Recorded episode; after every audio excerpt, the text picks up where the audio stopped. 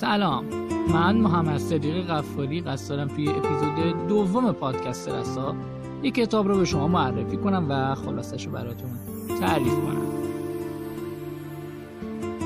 کتابی که این بار انتخاب کردم در ری موفقیت نوشته ست گودین هست. توی این کتاب آقای گودین می‌خواد بهمون به یاد بده کی کنار بکشیم و جا بزنیم و البته کی بچسبیم به کار.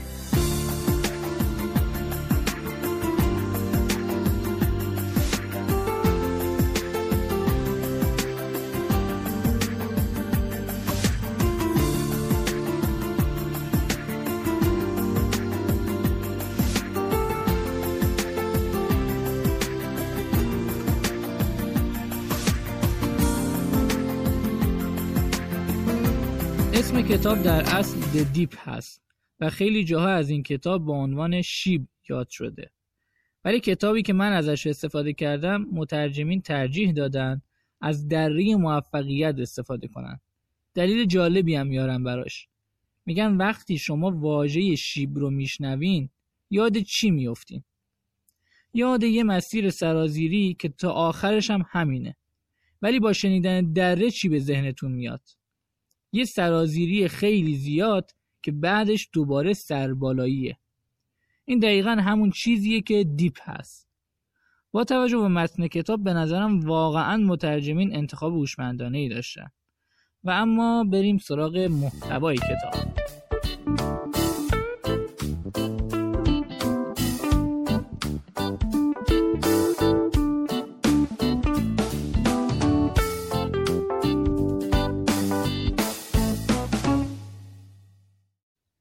منفعت خارق‌العاده برای دو دسته حاصل میشه.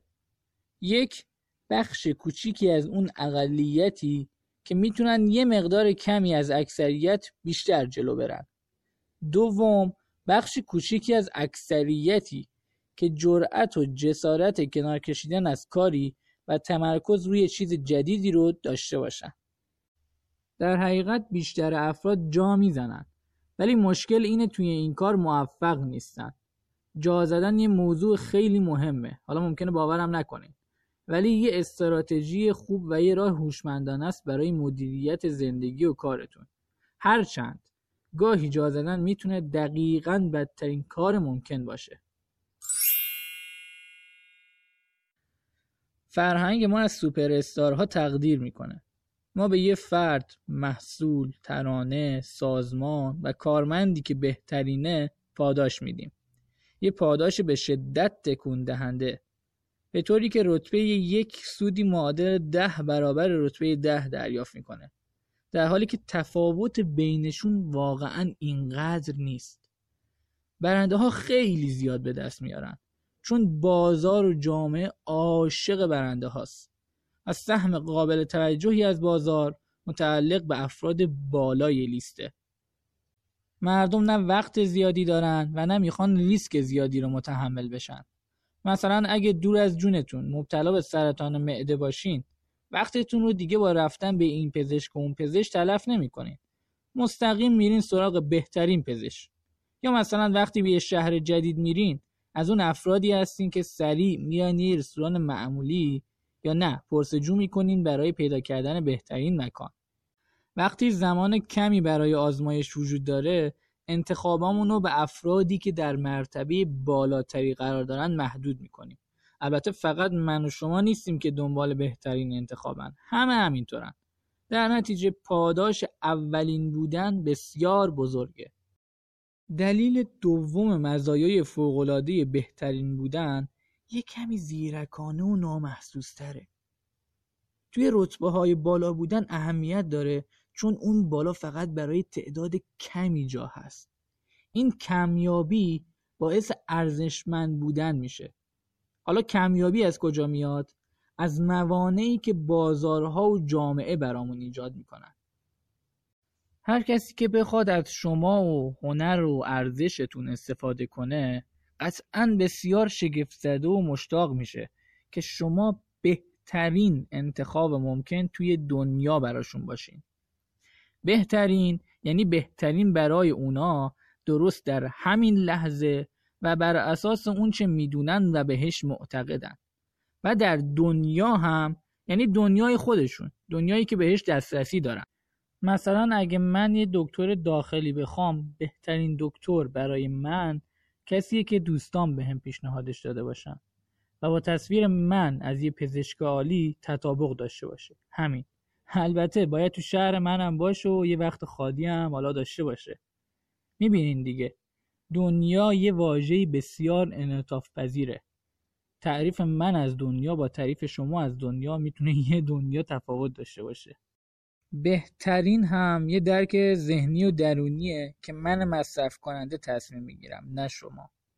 جهان خودخواه آقا. این تعریف منه تعریف شما نیست. این جهانی که من بر اساس راحتی و اولویت هام اون رو تعریف کردم. حالا اگه توی دنیای من بهترین باشین میام سمتتون. با یه انعام خوب. یه مشکلی که ما با بینهایت داریم اینه که خیلی ازش هست. یعنی شما تقریبا توی هر بازار و زمینه ای که بخواین ورود کنین بینهایت انتخاب و گزینه وجود داره. مردم در مواجهه با بینهایت قدرت انتخابشون رو از دست میدن. خیلی از افراد توی این وضعیت رهبر اون بازار رو انتخاب می‌کنن. اگه دقت کرده باشین پرفروشترین کتاب ها هنوز پرفروشن. وبسایت های بزرگ هنوز چندین برابر سایت های معمولی دارن ترافیک دریافت می‌کنن. بنابراین برای انتخاب شدن بهتره که بهترین باشین. مردم و سازمان ها به کمتر از توانایی خودشون راضی میشن. یعنی به جای بهترین بودن توی دنیا به اندازه کافی خوب بودن بسنده می‌کنن. توی مدرسه به بچه ها یاد میدیم اگه یه وقت چیزی سخت شد رهاش کنن و به سراغ بعدی برن. مثلا تو کتابای تستی میگیم اول یه نگاه سطحی به سوالات بندازین. اونایی که ساده ترن رو پاسخ بدین و از اونایی که پاسخشون سخته یا نمی‌دونین سریع رد بشین. سوپر استاران نمی‌تونن از چیزی که نمی‌دونن ساده رد بشن. در واقع کسی که توی دنیا بهترینه تلاش می‌کنه تا جواب سوالایی که نمی‌دونه رو به خوبی بفهمه. اما اکثریت به هر حال سوالات سخت رو رد می‌کنن. ولی حتی اگه یه موفقیت نسبی همه دست بیارن زیاد دیده نمیشن و کسی اهمیت چندانی بهشون نمیده.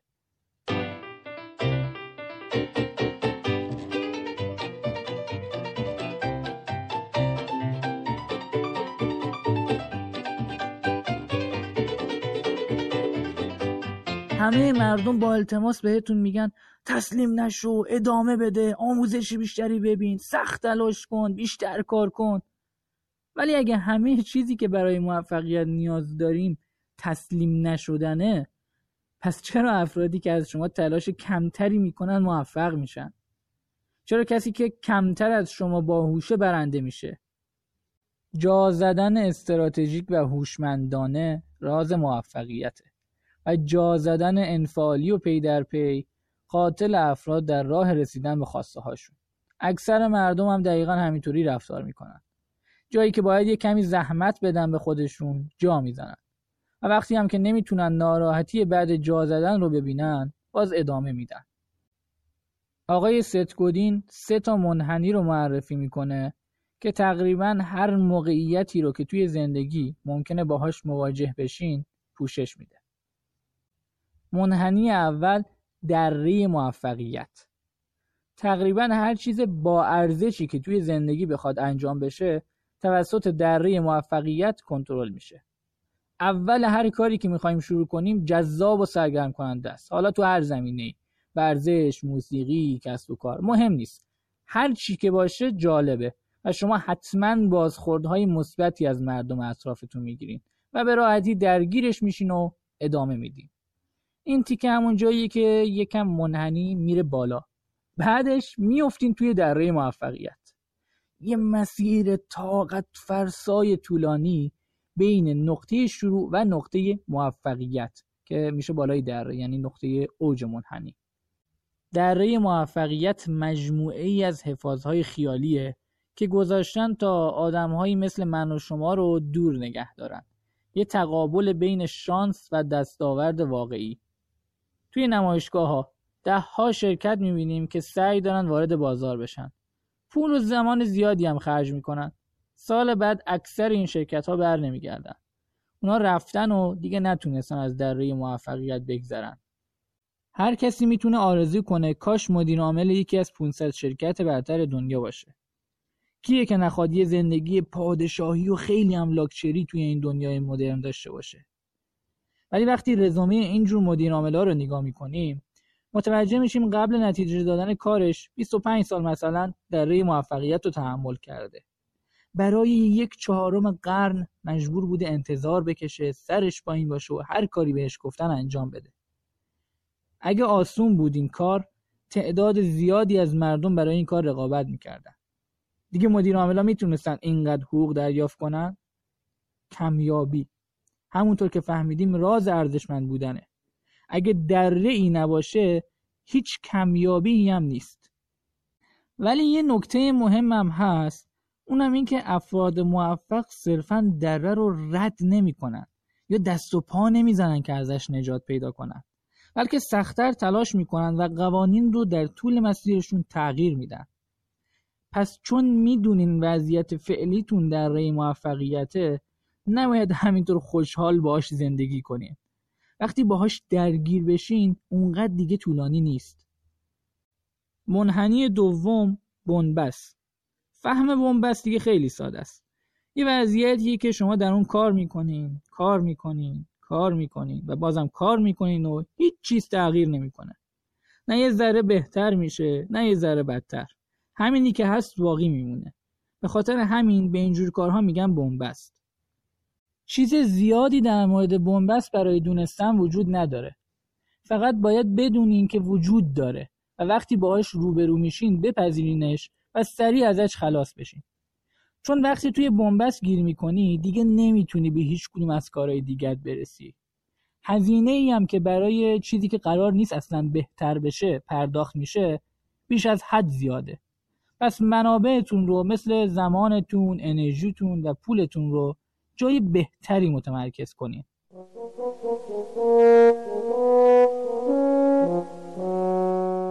منحنی سوم مثل قبلی ها بزرگ و فراوون نیست بلکه کمیاب اما ترسناک.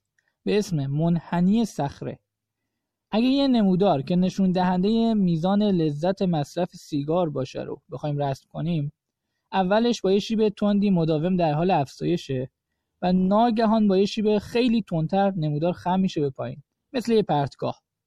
به استثنای اون شیب تند و رو به پایین انتهای نمودار صخره سیگار کشیدن رؤیای به واقعیت پیوسته یه سری از آدماست از اونجایی که سیگار طوری طراحی شده که ترکش تقریبا غیر ممکن باشه هر چقدر به کشیدنش ادامه بدی احساس بهتری برای ادامه دادنش داری.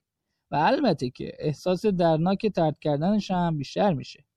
یه وضعیتیه که تا زمانی که واقعا سقوط نکنی و همه چیز از بین نره نمی‌تونین ازش دست بکشین این حالتی که نویسنده داره تعریفش می‌کنه من رو یاد این شعر مولانا میندازه که میگه نردبان خلق این ماغومنی است عاقبت زین نردبان افتادنی است هر که بالاتر رود ابلهتر است.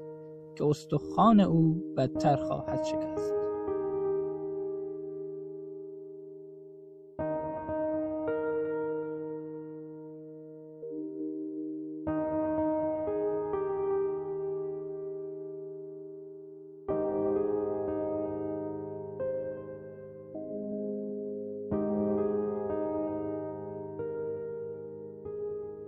بنبست خسته کننده است و صخره برای مدتی هیجان انگیزه ولی هیچ کدوم شما رو به سمت دره موفقیت نمی‌برند و هر دو منجر به شکست میشن.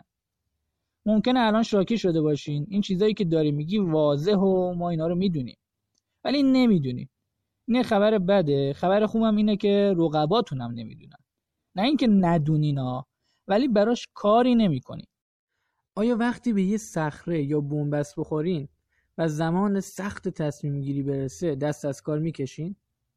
یا براتون آسونتره که خودتون رو به آب و آتیش بزنین و همون جایی که هستین بمونین و از دردسر تغییر مسیر هرچند کوتاه مدت دوری کنین. اگه قرار نیست به مزایای بهترین بودن در دنیا برسین چه دلیلی داره که همچنان به اون کار ادامه میدین؟ اسنوبورد سواری یه ورزش با کلاس سرعتی و هیجان انگیزه قیمت مناسبی هم داره.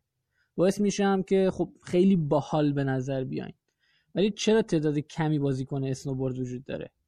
چون یادگیری مهارت های ابتداییش یه دره موفقیت دردناک داره و ممکنه کلی اون اوایل آسیب ببینی. کنار کشیدن ازش آسونتره تا ادامه دادنش. توی این حالات سه تا تصمیم میشه گرفت.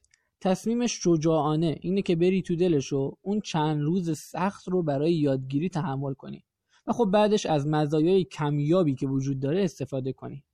تصمیم عاقلانه اینه که چون احتمالا قرار نیست از این در رد بشی اصلا شروعش نکنی. تصمیم احمقانه اینه که شروع کنی. روزای اولم کلی انرژی بذاری زمان و پول زیادی رو هدر بدی و درست وقتی که وسط دره موفقیت یعنی همون جای سخت و طاقت فرساش رسیدی کنار بکشی. مردم خیلی کم تصمیم شجاعانه می‌گیرن و به بهترین تبدیل میشن. آدمای خردمند هم با تصمیم عاقلانه منابعشون رو برای استفاده تو کاری که واقعا بهش علاقه مندن ذخیره می‌کنن. مشکلی با این دوتا انتخاب نیستا ولی اگه هدف موفق شدنه باید از اون تصمیم آخریه دوری کنی. که اتفاق خیلی هم متداوله. اینکه یه کاری رو امتحان کنی بعد ولش کنی. اگه به اندازی کل زندگیتون ارزشمند نیست انجامش ندین. خیلی وقتا هنگام روبرو شدن با دره موفقیت افراد متفرق میشن و با خودشون میگن اگه نمی‌تونی به سطح بالاتری بری انرژیت رو برای چیز دیگه صرف کن. اینجوری باعث میشه اغلب افراد به جای اینکه روی یه کاری کاملا مسلط باشن چندین کار رو نصف و نیمه بلدن. کی می‌دونه؟ شاید بعدی همون چیزی باشه که باید باشه. پراکندگی باعث میشه حس کنین دارین کار درستی انجام میدین. ولی موفقیت واقعی برای افرادیه که وسواس به خرج میدن. این تمرکزی که روی دره موفقیت می‌ذارین تا ازش رد بشین و به طرف دیگش برسین توسط اجتماعی که داره دنبال بهترین میگرده توی دنیا جبران میشه. یه دارکوب می‌تونه 20 بار روی هزار تا درخت نوک بزنه و با اینکه همیشه سخت تلاش کرده به جایی نرسه یا می‌تونه 20 هزار بار به یه درخت نوک بزنه و شام داشته باشه. طبیعت انسان ها اینه که وقتی دارن اذیت میشن کنار بکشن و این دقیقا همون چیزیه که کمیابی رو ایجاد می‌کنه.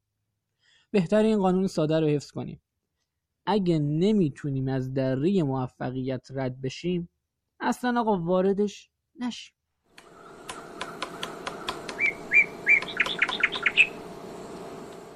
اگه می‌خواید توی حرفه ای سوپر استار بشین باید زمینه ای که دره موفقیت معقولی داره و براتون قابل تحمله رو پیدا کنید یه دره موفقیتی که معتقدین می‌تونین ازش رد بشین. حالا چرا هر کاری یه دره موفقیت داره؟ یکی از پایه های دره موفقیت یه شکل هرمیه به این صورت که اونایی که ته هرم هستن بالایی ها رو پشتیبانی می‌کنن. خیلی جاها بدون اینکه بفهمین این ساختار وجود داره. مثلا خیلی ها تو باشگاه بدنسازی ثبت نام می‌کنن و این تعداد بالا کمک می‌کنه صاحب اون باشگاه نرخ رو معقول نگه داره. ولی خود باشگاه کوچیکه. در کنارش هم تعداد کمی از آدما واقعا به صورت مداوم اونجا میرن. این پایه ساخت سیستمه. اگه همه اعضا می اومدن یه تردمیل خالی هم نمی‌شد پیدا کرد. کل پول سیستم مدارس فوتبال هم همینجوری در میاد. آدمایی که آرزوی رفتن به لیگ برتر رو دارن اما هرگز انجامش نمیدن و بعد یه مدتی کنار می‌کشن. این جا زدن عجیب نیست ها یعنی خیلی از سیستم همینجوری با استفاده از جا زدن های بیموقعی من و شما چرخشون میچرخه. هفت تا دلیل احتمالی وجود داره. برای اینکه در بهترین بودن توی دنیا شکست بخورید. زمانتون تموم بشه و جا بزنید. پولتون تموم بشه و جا بزنید بترسین و جا بزنید توی اون کار جدی نباشین و جا بزنید علاقه یا شور و اشیاقتون رو از دست بدین و به متوسط بودن بسنده کنید و جا بزنید به جای تمرکز روی اهداف بلند مدت روی دوره زمانی کوتاه تمرکز کنید و وقتی توی این دوره های کوتاه به مشکل برمیخورین جا بزنید و یا حتی موضوعی اشتباه رو برای بهترین بودن در دنیا انتخاب کنید برای این هفت مورد قبل شروع هر کاری میشه برنامه ریزی کرد. و دید اصلا منابع و انگیزه رسیدن به خط پایان رو دارین؟ توی صف ها نمی‌دونم دقت کردین یا نه. مثلا صف بوم بنزین صف نونوایی صف فروشگاه. حالا خدا رو شکر تو ایران صف کم نداریم. مردم معمولا سه تا استراتژی دارن. اولی این که کوتاهترین صف ممکن رو انتخاب می‌کنن و هر اتفاقی افتاد توی همون صف بمونن. دومی اینکه کوتاهترین صف ممکن رو انتخاب می‌کنن. اگه چیزی راه رو سد کرد حداکثر یک بار تغییر مسیر میدن. مثلا یکی کارتشو یادش رفته باشه. سومی هم اینه که کوتاهترین رو انتخاب می‌کنن. اما همش چشمشون به صفهای دیگه است. و اگه کوتاهتر پیدا شد مداوم صفشون رو تغییر میدن.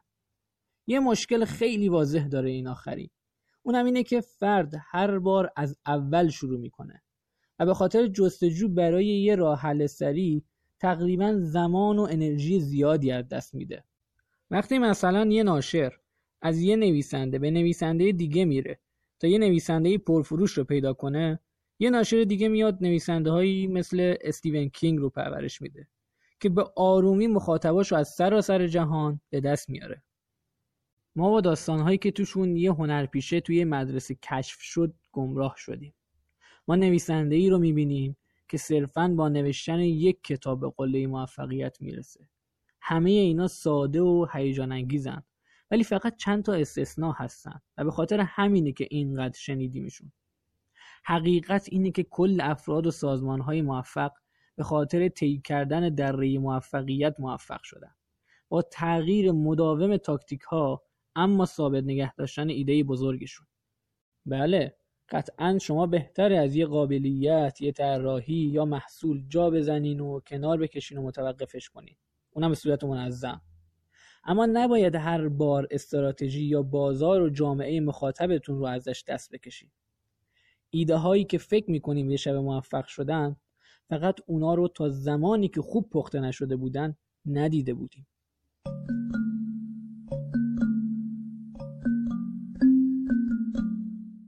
یه چیزی هم داریم به اسم دره مرگ.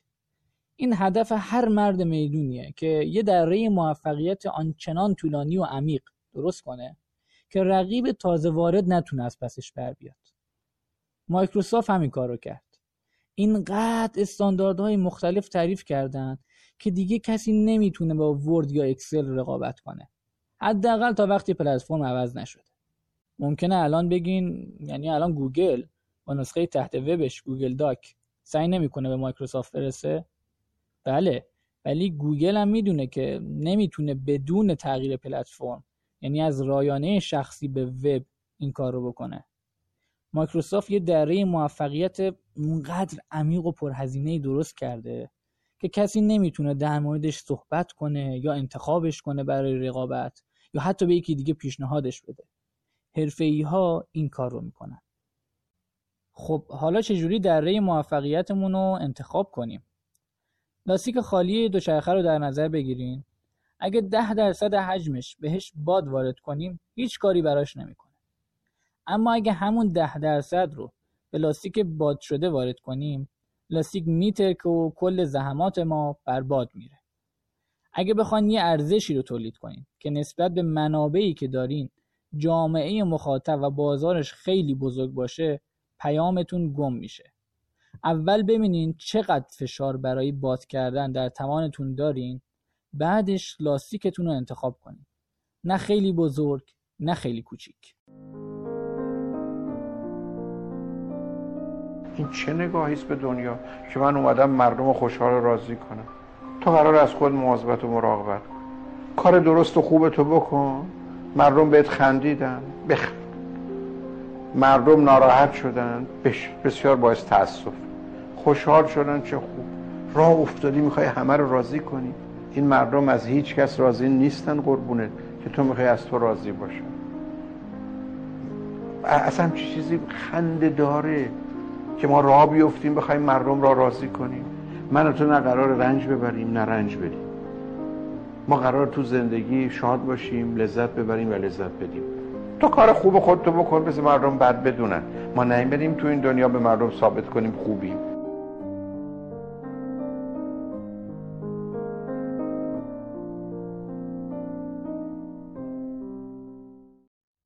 در مورد استقامت توی دره موفقیت حرف زدیم ولی این کافی نیست. باید از بنبست هایی که دارین منابعتون رو باهاش تلف می‌کنین بکشین کنار. اگه قرار نیست به بهترین تبدیل بشی شاید بهتر باشه همین الان بکشی کنار. بیشتر وقتا کنار کشیدن نه تنها چیز بدی نیست که خوبه. اگه مسیرت بنبسته باید بکشی کنار. اگه یه صخره است باید بکشی کنار. یا حتی اگه داخل دره موفقیتی هستی که تحمل کردنش به چیزی که در انتها به دست میاری نمیارزه باید بکشی کنار. از روش ها و تاکتیکاتون دست بکشین. اما استراتژی بلند مدتتون رو توی هر جایی حالا زندگی، رابطه یا درآمد حفظ کنین و با روش های جدید ارتقا بدین. احتمالا الان یه مکالمه ای رو شروع کردین و یه صدایی تو سرتون داره کلی توجیه میاره که چرا بنبستایی که درگیرشین تهشون بسته نیست که هست البته. به شدت از کار متوسطی که انجام میدین دارین دفاع می‌کنین چون بهترین کاریه که تحت این شرایط میشه انجام داد که البته نیست. نمی‌خواین از کارتون دست بکشین. اصلا خوشایند نیست آسونم نیست. بنابراین این کار رو نمی‌کنین. ولی باید انجام بدین. اکثر مردم از این که کنار بکشن میترسن. متوسط بودن و قانع شدن بهش خیلی راحت تره. تا قبول کنین که قرار نیست هیچ وقت توی دنیا بهترین باشین. حداقل نه تو این مورد. پدر و مادر و اجدادمون معتقد بودن باید پنج سال ده سال یا حتی کل عمر رو توی شغل موند. ولی توی دنیایی که شرکت های یهو ناپدید میشن این کار ممکن نیست. یه نصیحتی هم بوده که ما همیشه میشنیدیم. هرگز دست از کار نکش. یعنی نباید جسارتا هیچ وقت از تسخیص کردن تشکمون میکشیدیم؟ کسی که این نصیحت رو کرده احتمالا منظورش این بوده. که هیچ وقت از کاری که پتانسیل بلند مدت عالی داره. چون صرفا با استرسی که الان دارین نمی‌تونین کنار بیاین دست نکشین.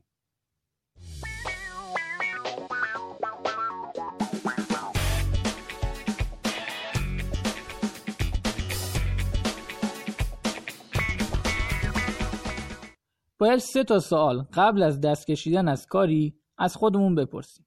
یک آیا الان وحشت زدم؟ دست از کار کشیدن با ترسیدن یکی نیست. ترس و وحشت گذرا هستن و نمیشه از قبل تعیین کردشون. کنار کشیدن هنگام وحشت خطرناک و پرهزینه است. تصمیم دست از کار کشیدن معمولا در یک آن گرفته میشه. اما دقیقا همون زمان بدترین زمان برای گرفتن این جور تصمیم مهمیه. اونایی بهترینن که از قبل تصمیم می‌گیرن چه وقتی قرار این کار رو بکنن. همیشه می‌تونین یکم دیرتر این کار رو انجام بدین. پس صبر کنین تا ترستون تموم بشه و بعدش تصمیم بگیرین. سوال دوم.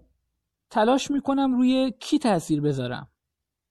یکی از دلایل کنار کشیدن اینه که توی تلاش فعلیتون روی چیزی که باید تاثیر میذاشین موفق نبودین. اگه می‌خواین روی یه نفر تاثیر بذارین پافشاری حد و حدود خودشو داره. مرز بین تلاش برای نشون دادن تعهدتون. و آزار و اذیت طرف مقابل خیلی باریکه. اگه تا الان روش تاثیر نذاشتین بهتر دست بکشین. یه فرد تفکر منحصر به فرد خودش رو داره یه فرد ذهن خودش رو می‌سازه. و برای موفق شدن باید اون رو تغییر بدین. تغییر ذهن یک فرد سخته. البته اگه غیر ممکن نباشه. اما اگه تلاش می‌کنین روی یه جامعه یا بازار اثر بذارین داستان فرق می‌کنه. توی اینجور فضایی مسلما یه عده بهتون اهمیت میدن یه عده هم رد می‌کنن. ولی اکثر افراد تا به حال چیزی در مورد شما نشنیدن. جامعه فقط یه ذهن دیگه نداره. آدمای مختلف دنبال چیزای مختلف میگردن. سوال سوم هم اینه که چه نوع پیشرفت قابل اندازهگیری تولید می‌کنن؟ اگه تلاش می‌کنین توی یه رابطه یا کار یا وظیفه موفق بشین کلا سه تا موقعیت وجود داره. یا عقب میرین یا همون جایی که بودین میمونین یا جلو میرین. برای رسیدن به خواستتون باید پیشرفت رو به جلو داشته باشین. مهم نیست چقدر کوچیک باشه حالا. پیشرفت قابل اندازهگیری هم صرفا نباید یه اتفاق بزرگ یه ترفی یا یه ارتقای شغلی باشه. اگه جامعه مخاطبتون کوچیکه و همون تعداد کم رو راضی نگه میدارین خوبه. چون آدما از هم تأثیر می‌گیرن و این افراد می‌تونن جامعه اطرافتون رو گسترش بدن.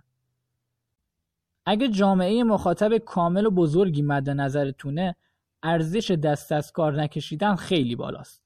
البته باید یه سری روش ها و تاکتیک ها و ویژگی ها رو عوض کرد تا پیشرفت و رضایت ایجاد کرد. ولی تعهدتون به اون جامعه یا بازار باید دستکاری نشده باقی بمونه. قبلا هم در مورد تفاوت تغییر استراتژی و تاکتیک حرف زدیم. یه ابزار که بتونین کنار کشیدن های هوشمندانه داشته باشین اینه که قبل شروع یک کار بنویسین تحت چه شرایطی دلتون می‌خواد از یک کار کنار بکشین و چه وقتی بهش پایبند بمونین. اگه قرار کنار کشیدن یه روش هوشمندانه باشه باید قبل اینکه سختی ها خودشون رو نشون بدن مشخصش کنیم. آخر کتاب هم نویسنده 14 تا سال مطرح کرده که به نظرم اگه یه گوشه بنویسین و از خودتون قبل هر کاری بپرسین تمام این مطالب براتون مرور میشه.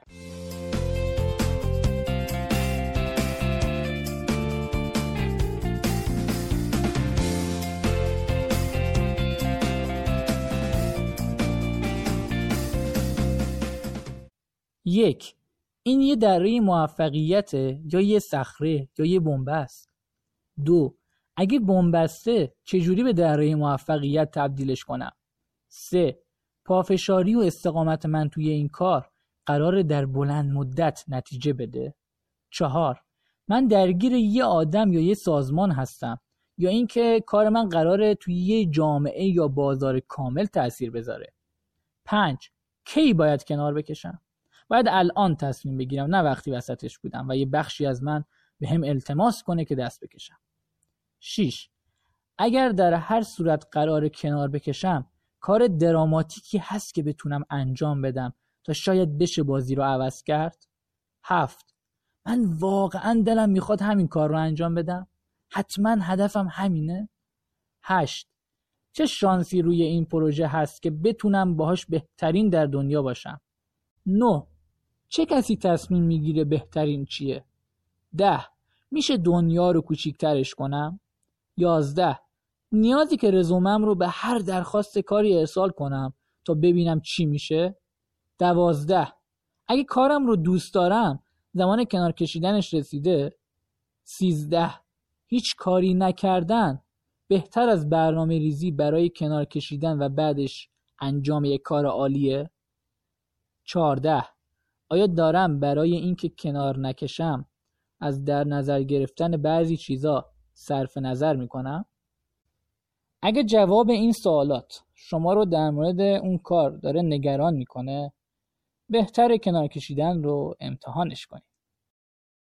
سعی کردم کتاب خوبی رو انتخاب کنم و محتواش رو هم به صورت خلاصه اما کامل و به صورت روون خودمونی براتون تعریف کنم. در کنارش می‌تونین به صفحه اینستاگرامی ما به آدرس رسا underline GRP مراجعه کنید. اونجا هم یه سری مطالب کامل کننده این موضوعات رو براتون قرار میدم. خوشحال میشم نظرات و انتقاداتتون از جمله پیشنهاد یک کتاب خوب رو ببینم و بشنوم تا بشه کارهایی با کیفیت تری به دستتون برسونم. اگه مطالب این اپیزود براتون مفید یا جالب بود اون رو برای دوستانتونم بفرستید. کفشای آهنی پام کردم من این دنیای وحشی رو رام کردم. مشکلاتو می‌ذارم زیر پا میرم بالا. من مثل بالگردم